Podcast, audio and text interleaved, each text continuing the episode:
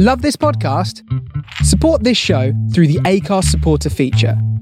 It's up to you how much you give, and there's no regular commitment.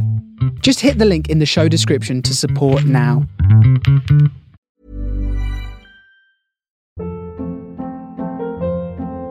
Hold up. What was that? Boring. No flavor. That was as bad as those leftovers you ate all week. Keke Palmer here, and it's time to say hello to something fresh and guilt-free. Hello Fresh. Jazz up dinner with pecan-crusted chicken or garlic butter shrimp scampi. Now that's music to my mouth. Hello Fresh. Let's get this dinner party started. Discover all the delicious possibilities at hellofresh.com.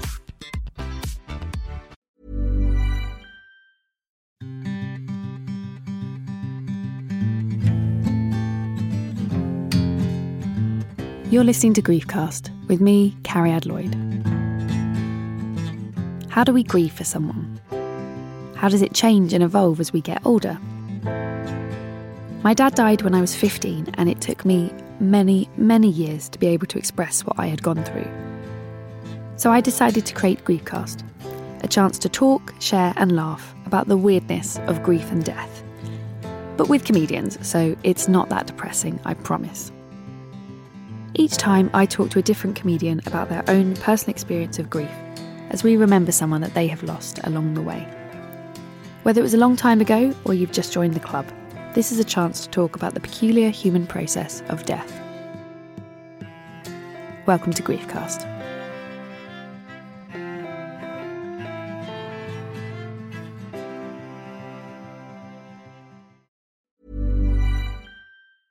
This is Paige, the co-host of Giggly Squad, and I want to tell you about a company that I've been loving, Olive and June. Olive and June gives you everything that you need for a salon quality manicure in one box. And if you break it down, it really comes out to $2 a manicure, which is absolutely insane. It's also so easy to get salon worthy nails at home with Olive and June. The difference between how your nails used to look when you did them yourself and now with the Mani system is a complete game changer. The best thing about Olive and June too is it's a quick dry. Dries in about one minute, lasts for five days, and full coverage in up to one to two coats. Visit oliveandjune.com slash perfect Mani 20 for 20% off your first system. That's oliveandjune.com slash perfect Mani 20 for 20% off your first system. There's never been a faster or easier way to start your weight loss journey than with PlushCare. PlushCare accepts most insurance plans and gives you online access to board-certified physicians who can prescribe FDA-approved weight loss medications like Wegovy and Zepbound for those who qualify. Take charge of your health and speak with a board-certified physician about a weight loss plan that's right for you. Get started today at plushcare.com slash weight loss. That's plushcare.com slash weight loss. plushcare.com slash weight loss. Ever catch yourself eating the same flavorless dinner three days in a row? Dreaming of something better? Well, HelloFresh is your guilt-free dream come true, baby. It's me, Keke Palmer. Let's wake up those taste buds with hot, juicy pecan-crusted chicken or garlic butter shrimp scampi. Mm. Hello Fresh. Stop dreaming of all the delicious possibilities and dig in at HelloFresh.com. Let's get this dinner party started.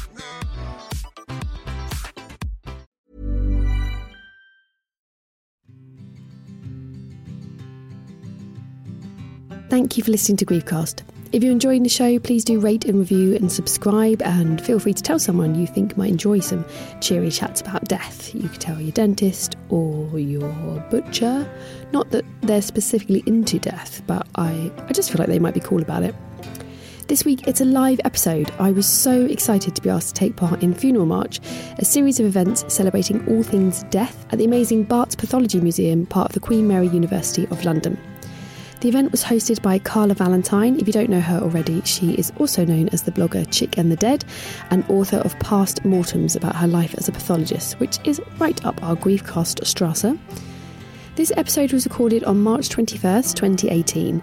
We do make some flippant jokes about shooting, and just to say, it was recorded before the recent horrific events in London, and no offence was meant at all. It's a much lighter episode than normal, and I very much hope you enjoy it.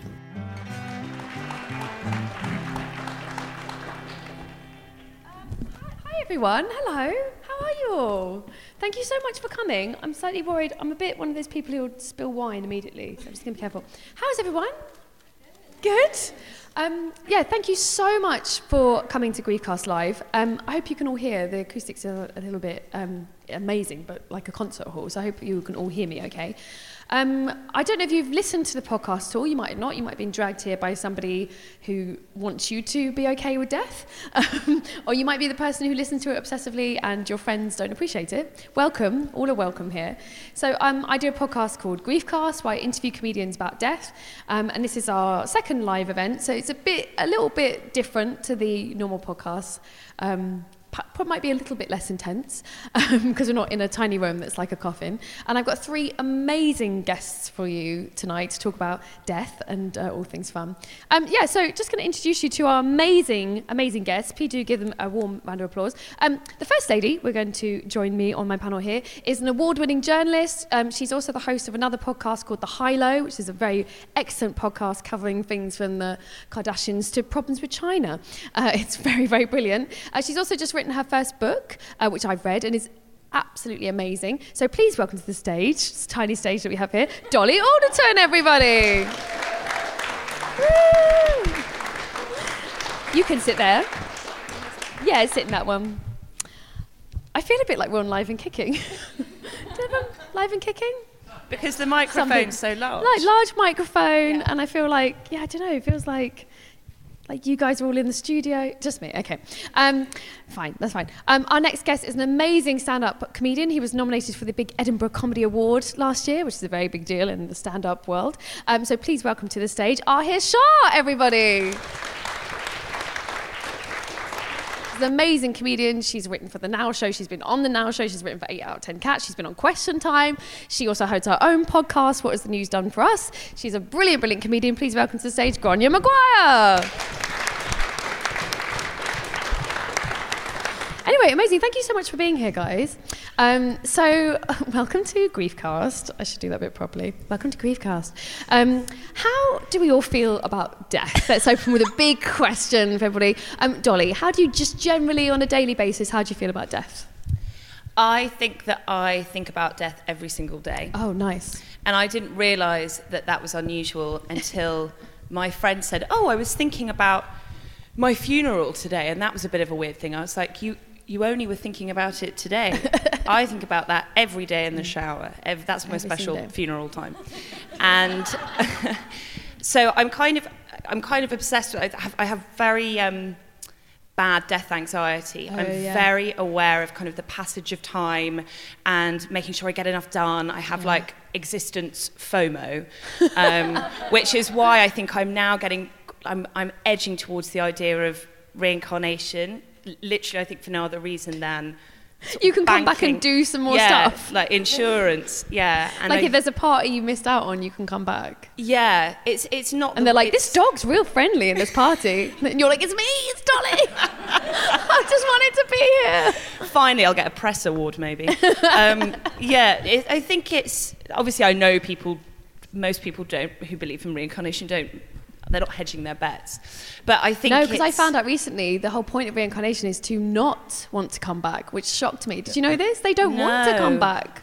Although, Ah, he's nodding like, yeah. I, I quite like the idea that Hinduism was just the biggest bet hedging in human history. What's Hinduism's do? Is it you come back? Uh, you will, unless you've been like, unless you've played an absolute blinder, in which Oh. case you get to escape it all. Like the whole idea, I think, is that like life's not actually that great. Right. Uh, Similar to would- Buddhism, then. Like, it's just like the idea is to not get back here. Is that, Because- is that like if you have a really good Edinburgh and then you don't do the Edinburgh the next year? Basically, You get a year off. and then people see is the you. Hannah Gadsby of religions. Yeah.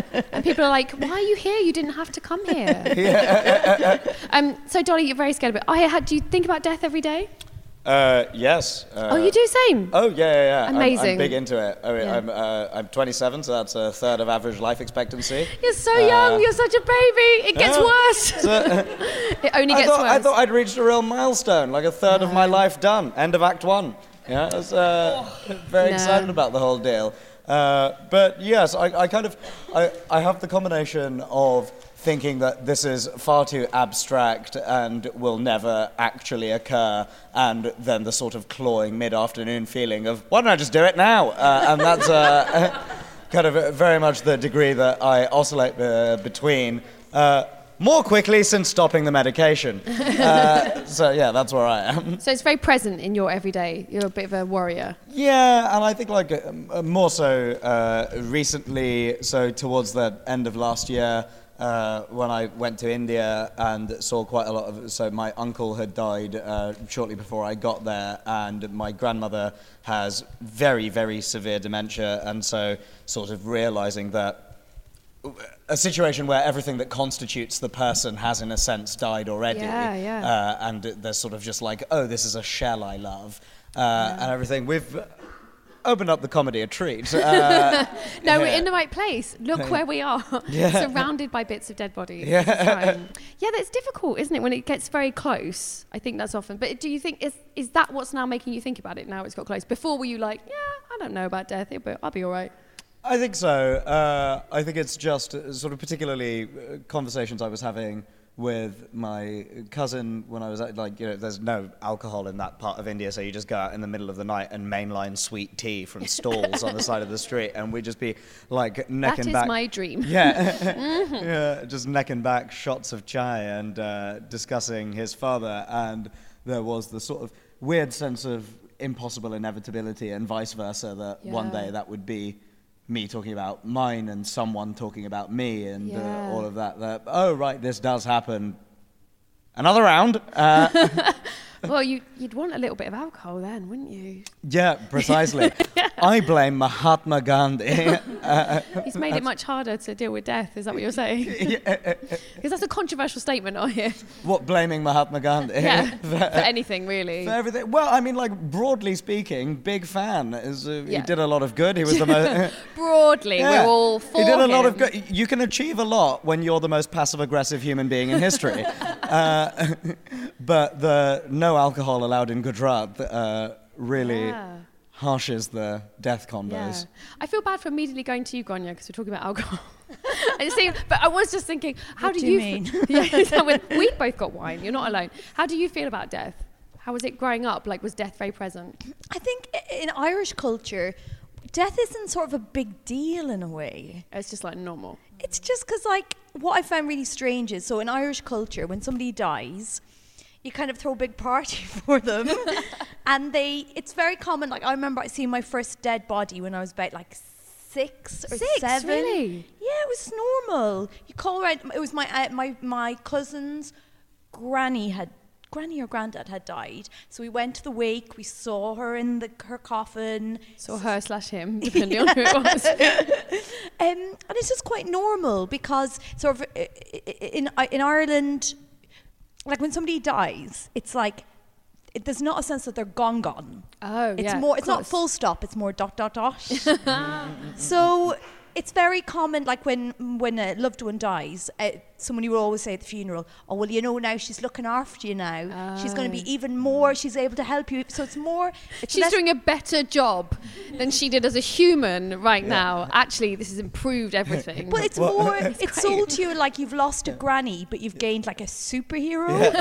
Ac- like, acquired a line manager. Yeah. and like everybody, everybody, you know the way here, you know, everybody knows a hairdresser, or do you know a good, I don't know, doctor? Don't know.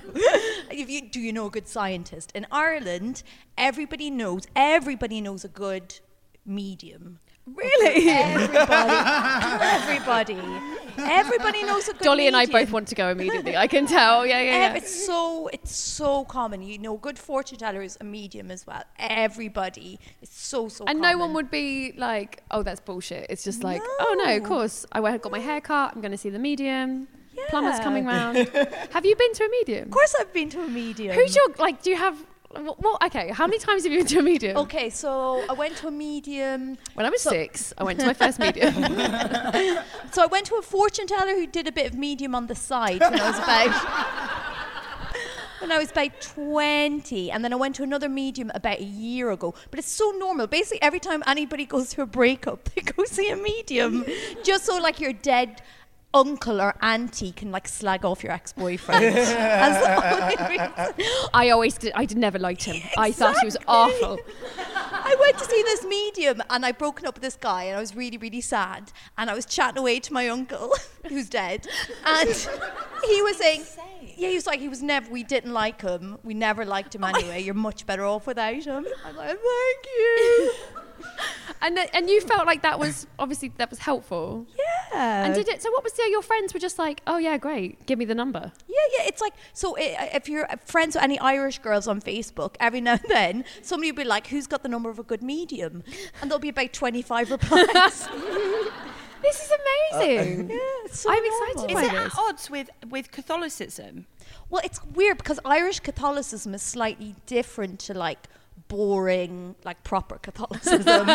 We've got- Irish More people have, bells and whistles. yeah, they've jazzed it up. They went, for I like it, but we could just do it a little bit more. Yeah. A feature wall here. Yeah, weird shit. Yeah. We, because you have to remember Halloween is an Irish festival that started, that's like a Celtic festival. Oh. So my granny, super superstitious, the night of Halloween, she would never throw any water, like empty water, outside the kitchen door because she's like, it could hit a ghost. It's not worth it. Wow. What? What? And then piss them off. The Why ghost are would be like, people- yeah. Why are I'm wet. people throwing water out on the street anyway? Like, why does that?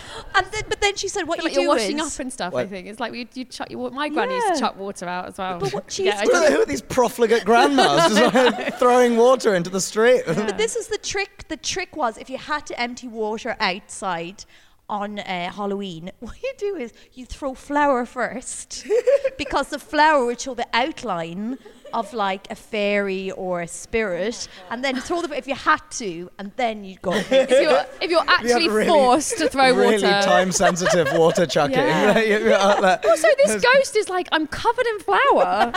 like, the, I need the water to wash it off, please. She's uh, the, the ghost is like this is so offensive. Not all ghosts look like this. Wow, that's it. I went to see a medium but when I was in living in Brighton because I went to university in Sussex and in, in- that's in Brighton, and that was more of a thing. Like when you lived in Brighton, of course you go to a medium. What else is there to do? You've been to the one pub, you went skinny dipping. Now go see a medium. do you want to go to a vegan restaurant afterwards? Yeah, but I didn't. I didn't love it. I have to say because it was. Ve- she wasn't. I need the number. She wasn't a great one. She was like, oh, you'll marry someone rich and intelligent, and you know she was. Sorry, I just realised he does listen, so I'm going to have to make out. I was going to make, a, I was going to make a horrible joke there, like I didn't, but I did, and you're brilliant. Thanks very much. You're friends with the medium. No, I met my husband. Oh. Sorry. Oh, I thought you were like you didn't want to insult the medium. No, medium's I, d- work. I told that very badly because I was like, she, as if she said, "Oh, you're going to marry someone rich and intelligent," and she was wrong. But then I realised he would listen, and, then, Right, and then you have to have convers. Like I get in trouble a lot for things I say jokingly. So the medium doesn't listen, which means that we're entirely in the clear calling her a massive liar who lies to vulnerable people for money. Oh, then maybe she does listen. I'm actually this Friday going to have. It's not. I don't know if it's me. I think mediums included in the sort of package. it's. Um, I'm seeing a woman called Linda. oh, good name. Strong medium Yeah, name. good medium Yeah. name. Stop. In a hotel in Tower Bridge. Yeah. I don't know if she's booked a room. It's quite odd. It's quite like it's a bit woolly, but, but loads of my friends have been and they've said she's amazing and she reads your angel cards and I oh, think she angel cards, yes. But I think she can speak to, um, if they come along, she can connect you up, I think, if anyone comes.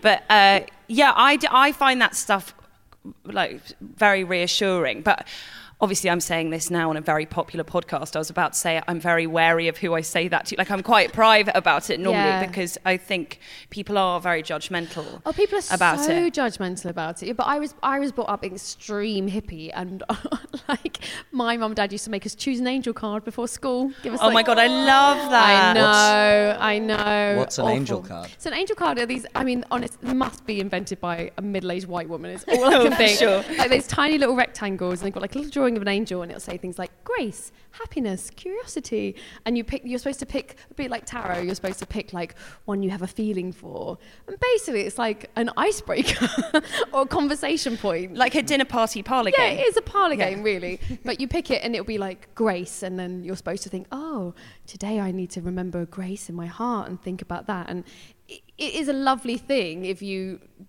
destroy any cynicism in your brain for ev- like eternity. Otherwise, you're like, these cost twelve pounds. I just picked the one that had the mark on it because I know that one says happiness. Do you know what I mean? Like, me and my brother used to try and get the same one. But, but, Um, like when you think of all the nonsense you could spend twelve pounds. Yeah, on, exactly, it's Just a little card saying you have the good day. Yeah, exactly. Harm, is? What's the deal with mediums in India? Only because you've recently been. Like, is it a thing there? Uh, well, there's know? definitely like a huge thing about astrology and Oh, stuff. yes, so, Indian uh, astrology, Yeah, yeah. w- uh, well, when uh, a new baby is born, you get uh, astrologer to commission a thing called a Janmaksha, which basically uh, lies out based on the position of the stars when they were born, just how their entire life is going Oh. I to want one of those. unfold. It's quite good. Apparently, I'm in uh, I'm in the running for a sequence of stormy marriages. Uh, uh, uh, You've got to get started, mate. nice, When are you going to start them? um, but no, I've, I've never gone in for the whole because I, I wasn't raised with a religion of any Right. sort. Uh, so it was always kind of to me, well, you die, and then that, that's just that's that. Yeah. And while I think that there's definitely a comforting element to believing that something is going to go on, and I do think that for like older relatives and stuff, well, it's good that they have their religion so that they've got that to look forward to. But I don't think it necessarily has to be a nihilistic thing to regard there being a definitive end. You can just say, all right, well, that just means that, as tried as it may be, the interim is what matters, and you hope that the ending of it isn't particularly horrific, uh, and that's the best you can do. Um, Grainne, do you have any thoughts about how you want to go? Um, I know how I want to go, and I know how I'm 99% certain to go. Okay, great. So- Let's hear both. Okay, so what I would love to go is I'd love to be like, I want to like stay looking good until I'm like 70. Oh, nice. Yeah, that's. and then I want to get like, you know the pictures of Samuel Beckett? Yeah, yeah, yeah, Where his face looks like a tree. I just want to overnight get really skinny and wear just a turtleneck jumper, no, pull neck jumpers. Yeah. Look really old, like. mm. So I'll be like a really old, wizened little thing, and then in my in my, my, my dream is for some reason I'm I'm fishing. I've never fished before, but I just think that would be such a lovely way to go, like in a, like in autumn, because I just think the circle of life would be nice to go in autumn. when the leaves are falling. Yes, exactly, yeah. cinematic, lovely. And mm-hmm. I'm sitting on And then people have got Christmas to look forward to as well. exactly, exactly. Something to cheer them up. and it will be like circle of life and i'm on a riverbank and i'm fishing dusk is falling and then i keel over. You just go. Yeah. so that's how i want to go. Yeah, but what do you think is going to happen? what will happen is you know in those deaths where you can't keep a straight face when you hear about them? You know like she she hung herself with her own dressing gown by accident that's what's going to happen to oh, me Crushed by a vending machine, inevitable. Exactly. Yeah. She was I just really visiting like- Linda, and then she tripped, fell onto Linda's crystal ball, smacked her head. like a guy died this week he got his head stuck in a cinema seat No. I swear it happened. This week was on Twitter. I was like, that is that is how I'm gonna go. I'm gonna root go, oh it'll be two seconds. I also really like that, like, as a writer, you started out with, like, oh, I could be like Samuel Beckett, and then after a while you go, maybe I just die looking like Samuel Beckett. That'd be as close as I can get. Um, Dolly, how do you want to go? Um, I just don't want to go at You just- oh, all. so it's just no, not happening? No, it's Complete not. denial? It's not happening. Okay. But I do have certain obsessions Yeah. that change. I would say uh, biannually of of how I become Oh. convinced of how I'm going to go. Okay. And there was one period where. This sounds much funnier than it was. I, I suffer from anxiety, and I became completely obsessed with the fact I was going to be shot uh, from a car, moving car. So I would like, assassinated. Yeah, so ambitious. then- assassinated. so then I said this to my friend because I was like a total mess. I was like, my anxiety's really bad. I've been having these really weird thoughts, and like I flinch every time a car goes past because I think I'm going to be assassinated. And she looked at me and she went, "You're not famous though." also, She was like, "You'd just be shot." It's true. She's like, "You wouldn't be assassinated." You I was have to like, be "Thank you. famous." That's that's really helpful." Do- Uh, Dolly is a really undrive-by name. Yeah. I don't think anyone called Dolly's ever been drove by. But drove something by, driven by. happens- Something, something happens in my head where, well, not now. When I was really obsessing over Yeah. that, my big thing is falling. I always think I'm going to Oh, fall to my death. Yeah. Fall to your I always think I'm going to fall over, but not die. I No. constantly imagine myself falling over. That's. I mean, I have that a bit too, but that you, that's just a bit of slapstick. But, but mine, I'm talking about like w- totally Fall to your death. fall to my death. And weirdly, my brother has that as well. So I wonder if maybe we heard or read something when we were kids. Were your parents dropping you a lot? Yeah. tripping you Yeah, up as you came in. up. So it was yeah. between that and listening to loads of Biggie. Yeah, yeah, kind of got you exactly. into the situation you're in now. I, d- I did hear a really, really good story on apologies if everyone's already heard me bore on about Desert Island Discs in every single interview I've ever done. But in Clarissa Dickson Wright's Desert Island Discs, who's one of the two fat ladies, Oh, yeah, yeah. she suffered very, very badly from alcoholism and Mm. was d- drinking herself to death until her midlife, and then she uh, sobered up. And then on her 60th birthday, I think, she was completely sober, and um, Rasputin by Boney M was playing on the da- and she was on the dance floor, and she's like quite a rotund woman, and she was like swaying around, like Great dancing. tune. Yeah, it's a great Ah, song. Yeah, You will was good, always yeah. think of her now when you hear this. And she was like swinging her merry self around the dance floor, and she felt this searing, searing pain Oh my God. in her heart. And she said it was the most serene moment because she was like, I'm going to die on the dance floor surrounded by my friends. This is like beautiful. So she just fell to the floor because she was like just surrendered to it. Well, Boney yeah. Are playing. Yeah, because she was like, this is the moment. It couldn't be more Oh perfect. And also because she thought she would die in such a horrible way for so long. She was almost quite gleeful. And then they ripped open her shirt and it was the underwire bra of her bra. And she was totally fine.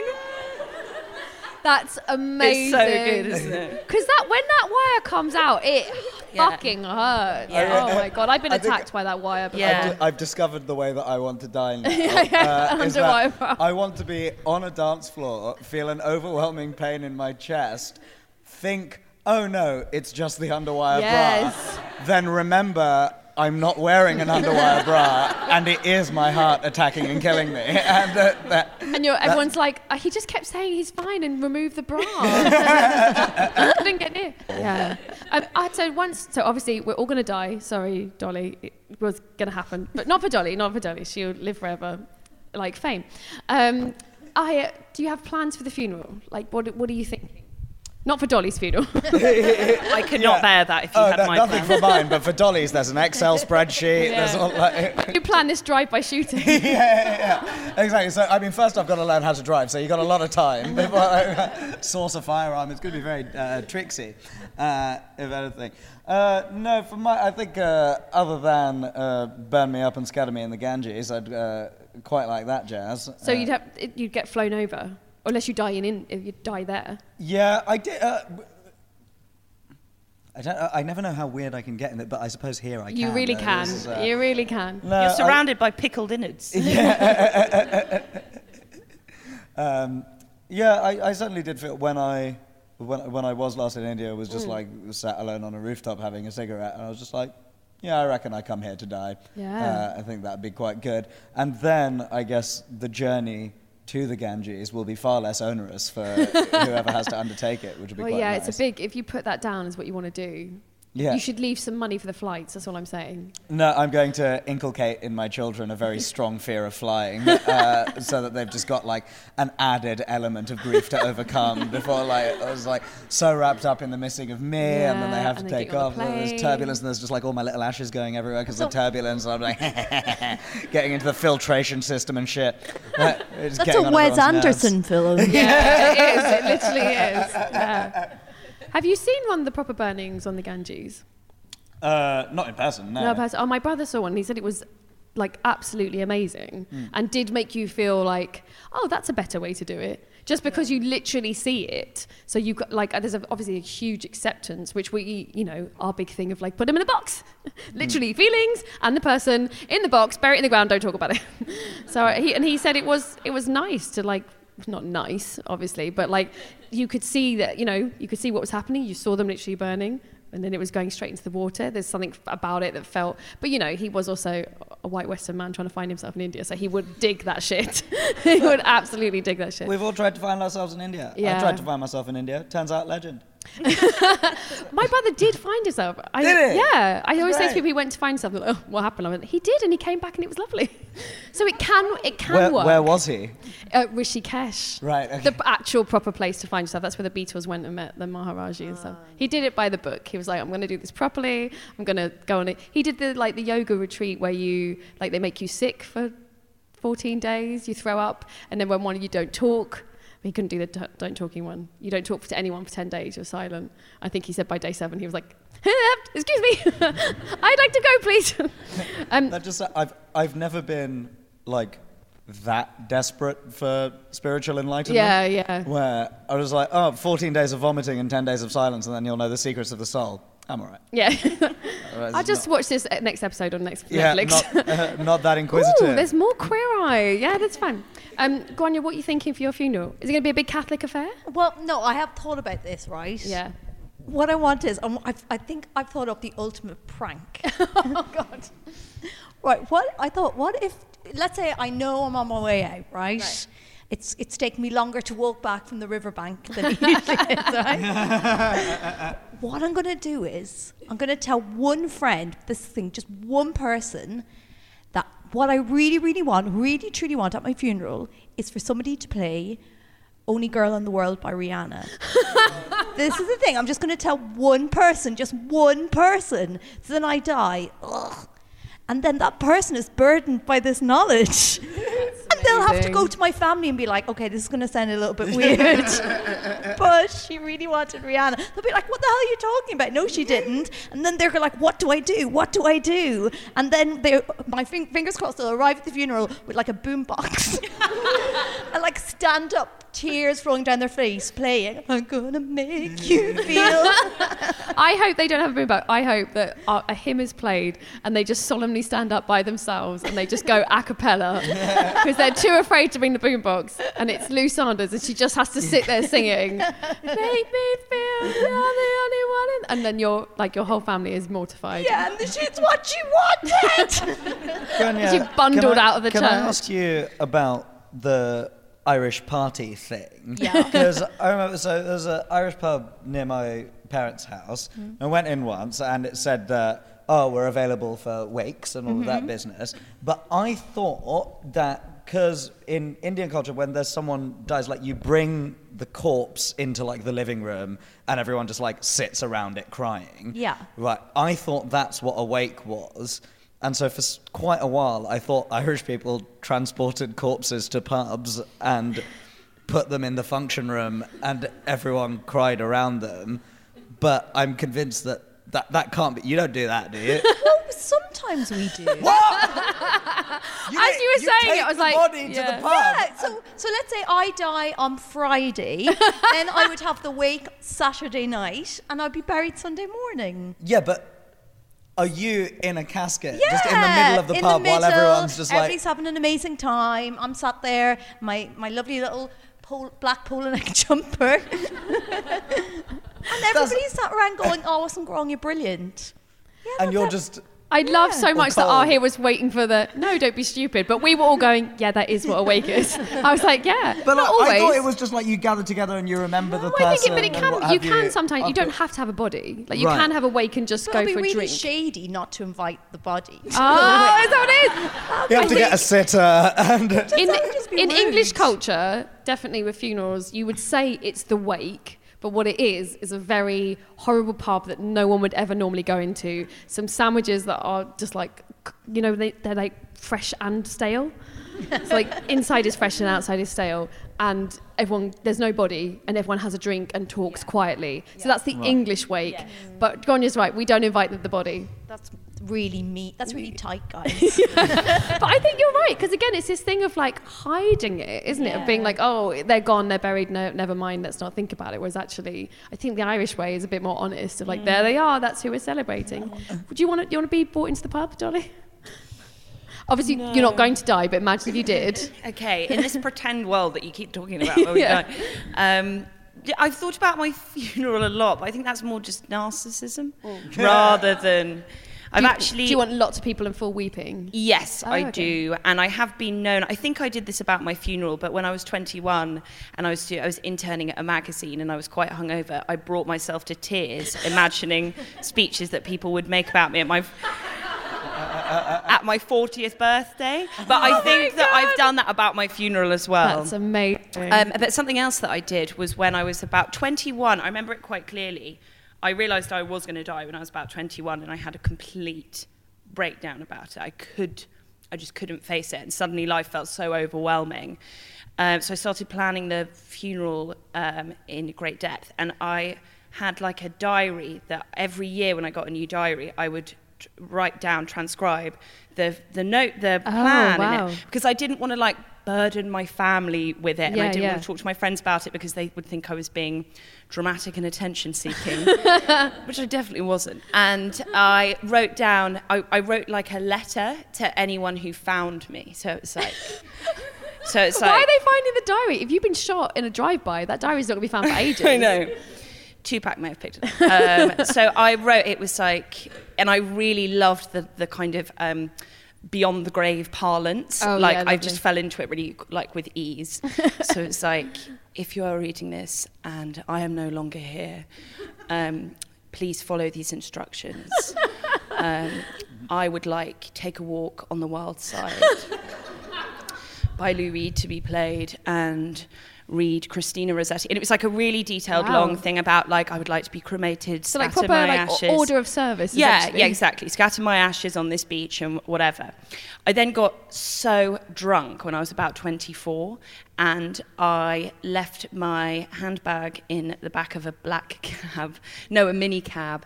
And I was most embarrassed about the fact that someone had this like letter.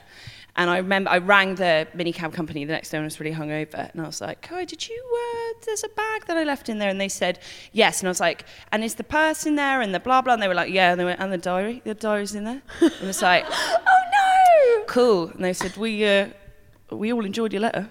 Oh no! But that's so rude of them to read I know. that. That is rude. I agree with you I know.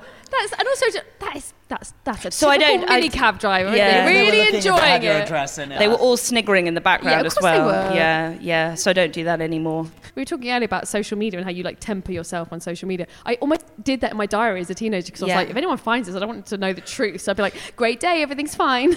Yeah, Like- but but it's, I think that gets really scary when you start thinking about death. When I lived with I lived with my best friends, a group of girls for about five years, and um, uh, am I going to go there? Yes. So we um, all discussed one day where all our sex toys were Oh, because yeah. we were like. If we died and our parents came to clean out Oh, our room, yeah. so we knew that if any of us died, we'd go straight to the second drawer, clear it out.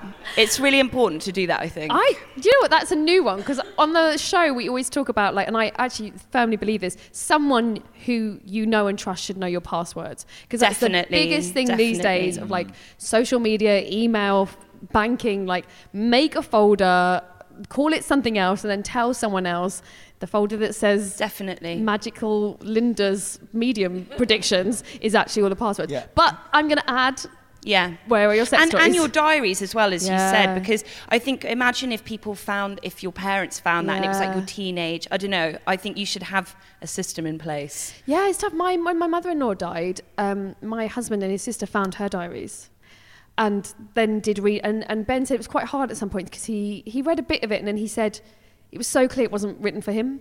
But he sort of was like, I don't actually want to hear this opinion because it's so clearly not meant for my. And I mean, he's such a. They had such a lovely relationship. He was able to go, okay, I'll just put them over there. So I would be like, I'm going to read them all. Yeah, but it's so hard. My friend had that with um, a sibling that passed away, and I think it's hard because you're just so desperate to get to have a moment of, with their voice. Yeah. And I think it's the same with my mum. To this day, still has a recording of her mother on the answer on her ah. answering f- answer machine Yeah. that she's kept, and it's for, she doesn't listen to it or anything. It's just.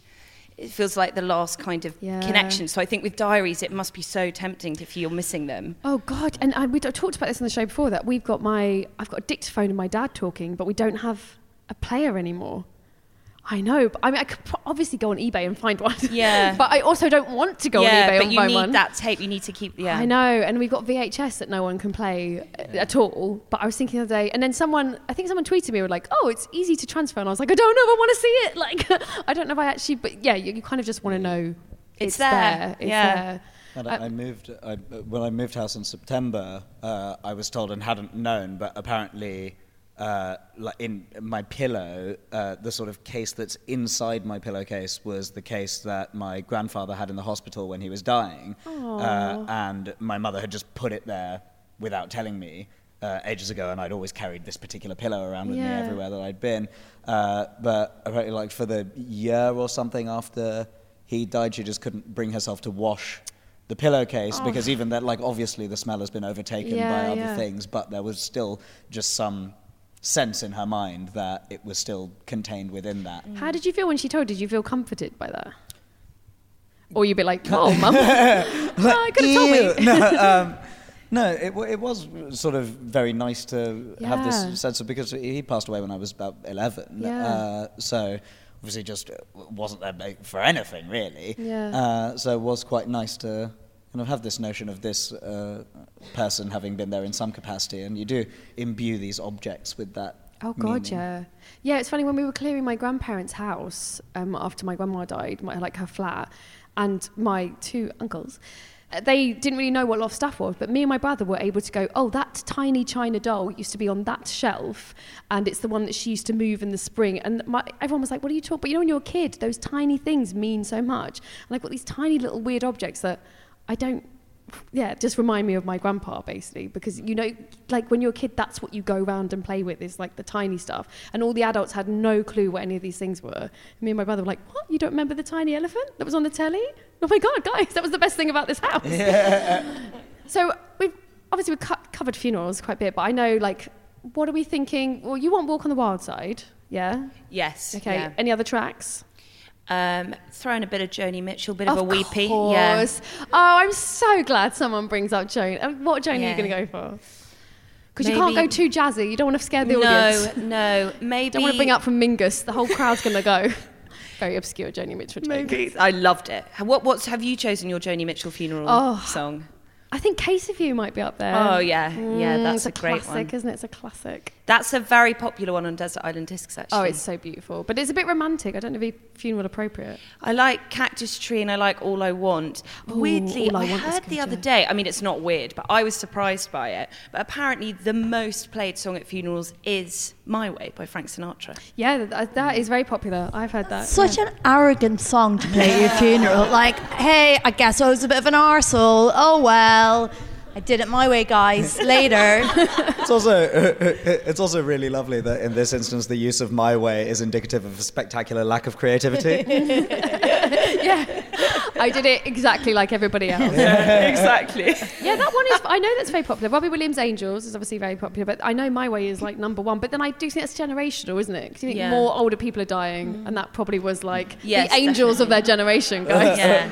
Robbie Williams pretty similar to Frank 50 Sinatra. years from now, and it's just dutty wine. Is that what you want, Ahir? What do you want Very at your much. funeral? Uh, I was uh, in November when I was reflecting on mortality and trying desperately not to become religious. I was uh, listening to My Sweet Lord a lot. that's a great one. Oh, that's a good one. You're I feeling. like it because it's grieving. like Eastern culture, but with, through a white man. So I feel a lot more comfortable with it.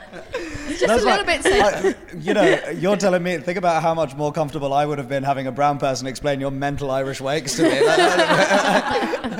I'm saying, there's a corpse and everyone's hammered. What are these people? What are they doing? It's like a fun weekend at Bernie's. My Sweet Lord is a very good track. That's very. Grainne, any? Oh, you I want at my funeral, apart from the Rihanna track, which will apart from obviously Rihanna, which will birth, I want um, Starry, Starry Night. I love that oh, one Because I want people to listen to the lyrics and think, I guess the world, she was too beautiful for a world like this. How did how do we even have her for as long as we did? I love that one.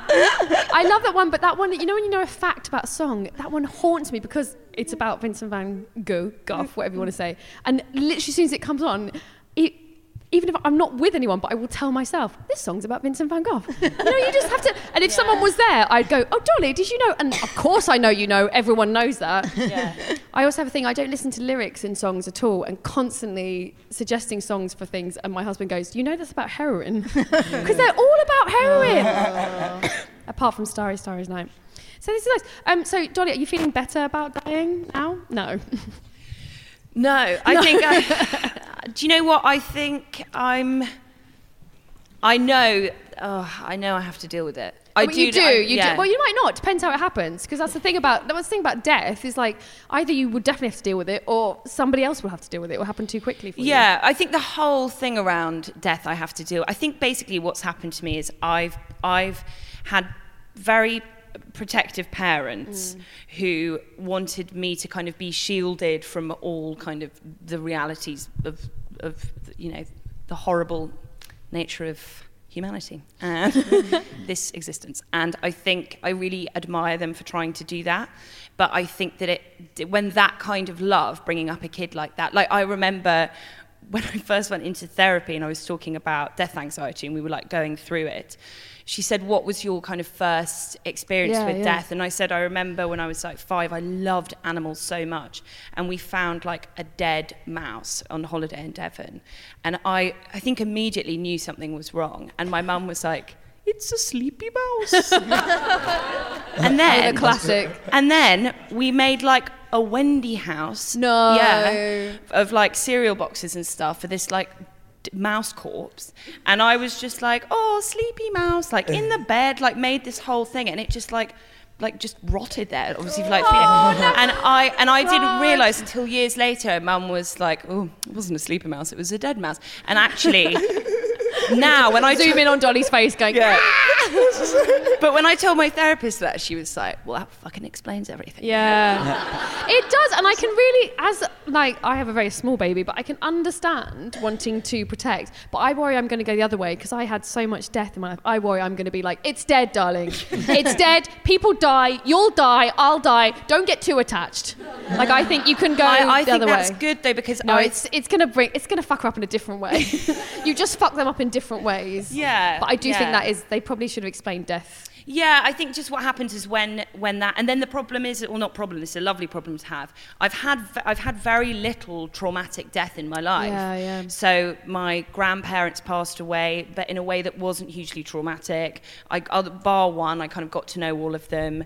Um, I've had my best friend's sister passed away, who was who was like my sister, and and that was probably the first time I've experienced proper awful awful grief Yeah.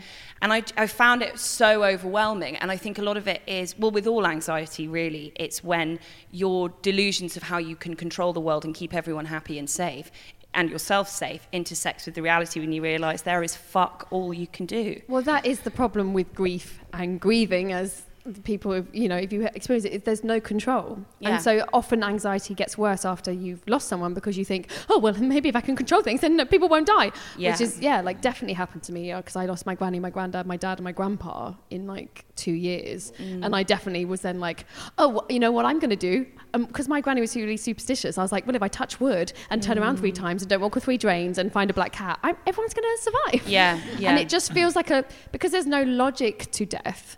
If you can try and place rules on it, obviously. And I think when someone young dies, it's just I mean, obviously I've experienced a lot of death, but they were they were mostly older than me. Yeah. And obviously it's still tragic and traumatic. And not that long ago my friend's son died, who was younger oh than me. And that really that was the first time Mrs. I'm okay with death. I was like, I don't want to, I can't deal with this. This is because I think that really, of course, it's it's just so overwhelming, and everything about it is wrong. It's Yeah. like this is not right. Yeah. You know, and then people say to me, "Oh, but you buried your father so young. That must have felt wrong." It's like, no, you know, he still was older than me. I Yeah. think, and young, yeah, that's just. Well, it's really another another. I'm probably going to mention Desert Islanders approximately 15 more times. another really great Desert Islanders episode is Carl Djerassi's episode, who's this um, nutty Australia um, Austrian doctor who uh, created invented the pill, and he lost his daughter in uh, very tragic circumstances. And the way he talks about it is exactly what you just said, and he articulates it articulates it by saying it's just anti-biblical, and Yeah. there's it's something happens in the order of life that means when that happens, you as a parent, you just never get over it. You're kind of changed forever. Oh, I think so. I think I can't. Well, obviously, I can't imagine, but I think it's it's too. It's too much. Mm. It's just too much, especially now having had a child. I always kind of knew it was too much, and now I'm like, oh, like yeah, it's like. Mm. Whereas if people tell me they've lost a brother or a sister, or a mother or father, I you know I'm like, all right, yep, Mm. you know, because I'm in the club and I feel like okay, but yeah, it's it's really, it's really the worst, obviously. having children, I think, will hugely change the way Yeah. I don't, I don't have children myself, but uh, I would like to, and uh, that's something that would vastly changed the way that you think about all of this. Like, I just think about the idea of. Ex- like effectively having to explain death to someone who's never heard about death. Yeah, and. I was thinking about this the other day. Like uh, at some point in my life, if I'm fortunate enough to have a child, I'll have to explain like the Second World War to someone who's got no idea about the Second World War. Like they've never heard that the Second World War happened. I have to be like, oh right, uh, so the most evil thing that's ever happened happened, and now you know about that. Yeah. I remember finding out about apartheid and literally going to my dad, what? Yeah. And he was like, oh, yeah, you know, so, you know, the segregation. I was like, yeah, yeah, I know. And he's like, so they still do it. And I was like, what? what? Like, I, my brain was like, what, what, why? Like, because you think everything bad is in the past, you mm. know. Also, you've just reminded me, I was just thinking about death and pets. My hamster, Gregory, my mum named him Gregory. We used to brush him with a toothbrush, he had very long hair. And he had this huge growth on his neck. I think I've told this on the podcast, but he had a huge growth appear one day. And uh, my mum was like, oh, that, that hamster's not well. He's not well. He's not right. There's something not right. And I was like, okay, I don't really understand. I'm, you know, 12. Came home. My mum was like, Gregory's dead. And I was like, oh, how much went? Your dad broke his neck. Yes, this is how my family deal with death. My dad broke his neck. Why? Why, children? Because it was cheaper than going to the vet. Oh yes, so my dad just broke his neck. And when I said a- that to my mum, she's like, "Oh well, who's gonna? I'm not gonna pay 20 quid. Yeah, Put him no, down. I he's gonna die anyway." I- like, so that's the difference between our childhood. And then he was put in a box and, and they buried him. She said, "You can bury him." I the old know. Indian It's in a wonder I just like, survived yeah, my that's father absolutely dying. like that is so cost efficient. I'm a vegetarian and I'd have done that. Like just uh, like who was it? Because his you got to get to the vet as well. They don't call outs for that. Do you have any thoughts for your last words? My last words. Yeah, if you do get this Samuel Beckett ending, Um, if you're at the riverbank and I'm passing, okay. and I think, oh, there's Grainne, she never fishes. Why is she fishing? What- and why is Boney M playing? What's her, her bra looks a bit weird. My fear is that I will say something really like prophetic and kind. Like so, um, Seamus Heaney's last Oh, words I love were. Seamus Heaney. He texted his wife. Yeah. Uh, he did it in Latin. Oh, what Of a, he did. What a he total did. What a boner. babe. I love Seamus Heaney so much. He texted his wife, and that, and, and even thinking now, think about like his phone must have been auto-correcting, auto-correcting. like it's Latin, it's Latin. I know what I'm doing. Just turn it off, turn it off. Just accept what I'm doing. Perhaps So- I had a Latin keyboard. He he texted his wife, um, what is it like? Don't be afraid. And I thought that was oh. so lovely. That is amazing. But my fear is, so I'll say something really lovely like that, like, don't be afraid, and then I'll still be alive. and then I'll say something like, has anybody got a phone charger? and then I'll die. I have a she horrible died as she lived. That would be because I wonder, did he send it and then was like, oh shit, I hope she doesn't come home. I've still got another hour, I think. Be awkward if she's like, I got your text. What does it mean? "Uh, I wanted it to be the last text, and I didn't want you. Didn't want you to see me. Um, I found some last words just for food for thought. Karl Marx, apparently, these are obviously the last words are mostly bullshit, obviously, because mostly people, if you have, as I'm sure some of us in this room have, if you watch someone die, they mostly go, that's it. Uh, or the fun old death rattle. The death rattle, people need to be warned about. When that happened, my dad got the death rattle. Me and my brother were like, what's happening? My mum went, my mum is, I, I painted like a strange old cockney because she is. And she went, oh, it's the death rattle. And me and my brother years later were like, how did you know? What? that's that's so badass. Yeah, it was. And she said, I don't know, just, you just know. Anyway, um, Karl Marx apparently said, last words are for fools who haven't said enough. What a smug. It's so smug. Give it a rest, Carl. Give it a rest, Carl. But his wife was like, and what about me? yeah. And then like after that, he was like, "P.S. In like 50 years, so many people are going to die because of me. It's going to be really full on." Like, P.S. This goes out to all the students. Um, Leonardo da Vinci apparently said, I have offended God and mankind because my work did not reach the quality it should have. Humble brag. I know. Humble Again. brag. Smug. And again, it screams to me someone needed therapy. Perfectionism. He must have had anxiety and perfectionism. Um, oh, yeah, Marie Antoinette, Queen of France, Wikipedia had to add that in, um, so apparently said, Pardon me, I didn't do it on purpose. Which, when I read first of all, I was like, Ooh, did she, did she do a little fart? What was that about? but she stood on the executioner's foot as she was going up to um, have her head chopped off and she said, Pardon me, I didn't do it on purpose. Which I was like, at first I sort of was like, haha, and I was like, oh, that's actually really tragic, isn't it? Like, oh God, don't don't tell everyone I was a shit. I wasn't. I was all right. So, Dolly, do you have any thoughts for last words? Uh, no, I don't. I did. No, that should be in the plan. I surely. know it's not in the plan. Yeah. I need to revisit the plan. uh, I did read that Louis Prima, you know, who sang the uh, song "Just a Gigolo." Yes, I do know who you mean. Before I tell the story, does everyone know that song? I think I saw like two nods. Basically, he did this very famous song where uh, one of the lines is, "When the end comes, I know I was just a gigolo. Life goes on without Oh, me." yeah, yeah. And uh, that's on his headstone. Oh, yeah, which I quite like. Is that what you want your headstone? Just well, a gigolo? kind of. Yeah, yeah. Here Life lies- goes on without me. I think that's a really nice. Yeah, get that bit, not just a gigolo. No, not the gigolo If they're like Dolly, we ran out of room. It just says Dolly Alderton, just a gigolo. and years later, they're like, I loved her journalism, but this is was she a prostitute as well? I mean, it was very hard for journalists in those days, so maybe Side hustle. side. hustle. The print media was dying. yes, exactly.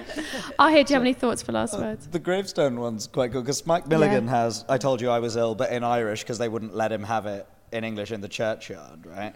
Uh, there's a, I've, I've, I've known quite a few fun ones. Uh, like uh, Gandhiji's was just uh, Hey Ram, uh, which is just oh God. Oh, is it? Uh, That's before nice. he was shot, and I quite like to believe that he said it with a tone of now I've got to deal with this. like, oh God. and, uh, Oh boy. there was a president of the United States, so I can't, I can't remember which one it was, but his worst, last words are reported to be to his wife, uh, "I love you for all eternity. I love you." Uh, and I'm like, that's Ah, quite. that's a, That'd be nice. quite a nice sentiment. Didn't say it in Latin though, did he? yeah, yeah. What a loser! What a loser. Um, The thing is, you don't want to get text in Latin and then, because did she have to look it up? Is the next thing. That's awkward. If you're like, oh, he thinks I can speak Latin. Shit. I never confessed. yeah, yeah, I know what you're saying. So it's, uh, I, uh, I only remembered relatively recently uh, when I was about uh, 15 years old. Uh, a house phone rang, and it was an uncle of mine uh, who we had a, a rather stilted conversation, and he was normally a very he was like the cool uncle. Oh, uh, yeah. Right. Um, and we had like a kind of stilted conversation whether he was asking if my family were there and, and everything, and none of them were, and what have you. And put down the phone, and I said, "See you soon." And he didn't say anything because then he went and killed himself. Uh, but I always wanted like I uh, and I've never known where we've we've never like worked out as a family the timeline of the calls, so no one's sure Yeah. who had his last words. Oh, God. Uh, yeah, but maybe he's yeah. So he's the only one I've uh, I've known who had an opportunity to pick him. Uh, yeah. and maybe Well, yeah, of course, because if you are going to do choice. that, then you can have a, an option about it.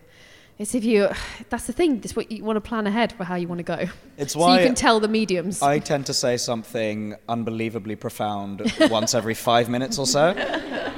That does help. The one that really freaked me out, right? I didn't know this, and I obviously look about death all the time. Kurt Russell, right? Not the person. This is someone's last words. Someone's not like they know this. yes, someone's last words because he's still alive, right? Yeah, of course. Still doing. Him With and Goldie still Goldie, together. him and yeah. Goldie going That's a great relationship. It was, So, uh, Kurt Russell, which was written by Walt Disney on a piece of paper just before he died of lung cancer, to this day, no one knows why he wrote Russell's name. At the time, Russell was a child star working for the Disney studio. That is so weird. Maybe Kurt Russell killed him. Kurt Russell killed him. That was the clue. He died of lung cancer Sherlock. and a shooting. Yeah, isn't that mad? Nuts. I'd never heard that one before. There's this thing. There's this thing in Irish culture, right? Where have you heard of the banshee? Oh yes, yeah, So yeah. the banshee. Tell people if people don't know. So the yeah. banshee is real part. Like I've had.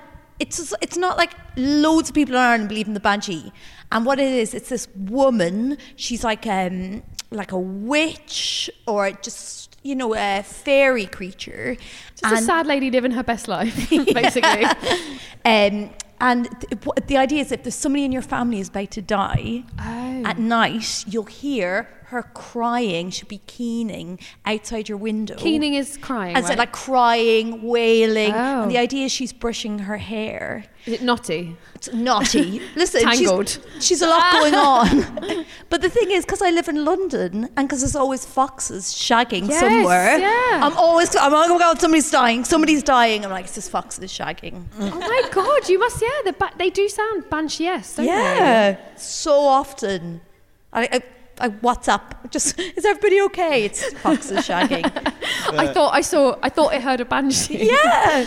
I'll go and talk to Linda about it. I've remembered Um, a few other yeah. uh, fun last words. So, uh, Wittgenstein's last words were, uh, "Tell everyone I've had a wonderful life," and then he said that, and everyone who knew him was just like, "You're a miserable bastard! like you, you were really annoyed all the time with He was- everyone. we don't was- buy this one second. He was Instagramming his life. He was like, ah, don't say that like I was miserable. Say like I had a really great time. I was nice. I donated to charity. Loser, Wittgenstein. We know. This has been so amazing. You've been s- such a brilliant audience, and I, I, you know, we we literally could keep going. This is just such a brilliant conversation. Please give a round of applause for Grainne, Ahir, and Dolly. One at the Pathology Museum at St Bart's Hospital. Um, yeah.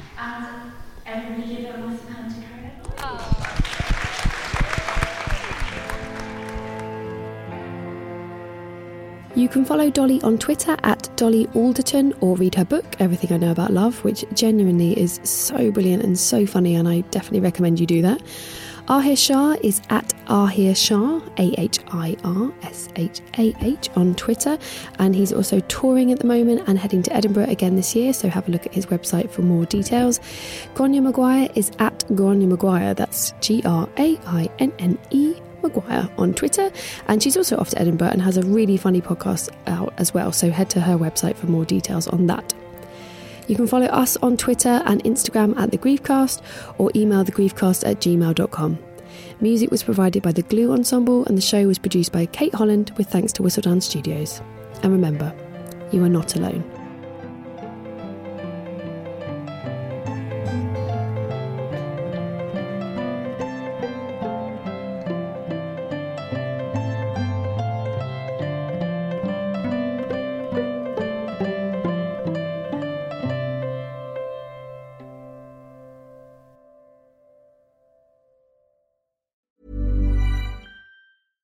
Ever catch yourself eating the same flavorless dinner three days in a row? Dreaming of something better? Well, HelloFresh is your guilt-free dream come true, baby. It's me, Keke Palmer. Let's wake up those taste buds with hot, juicy pecan-crusted chicken or garlic butter shrimp scampi. Mm. Hello Fresh. Stop dreaming of all the delicious possibilities and dig in at HelloFresh.com. Let's get this dinner party started.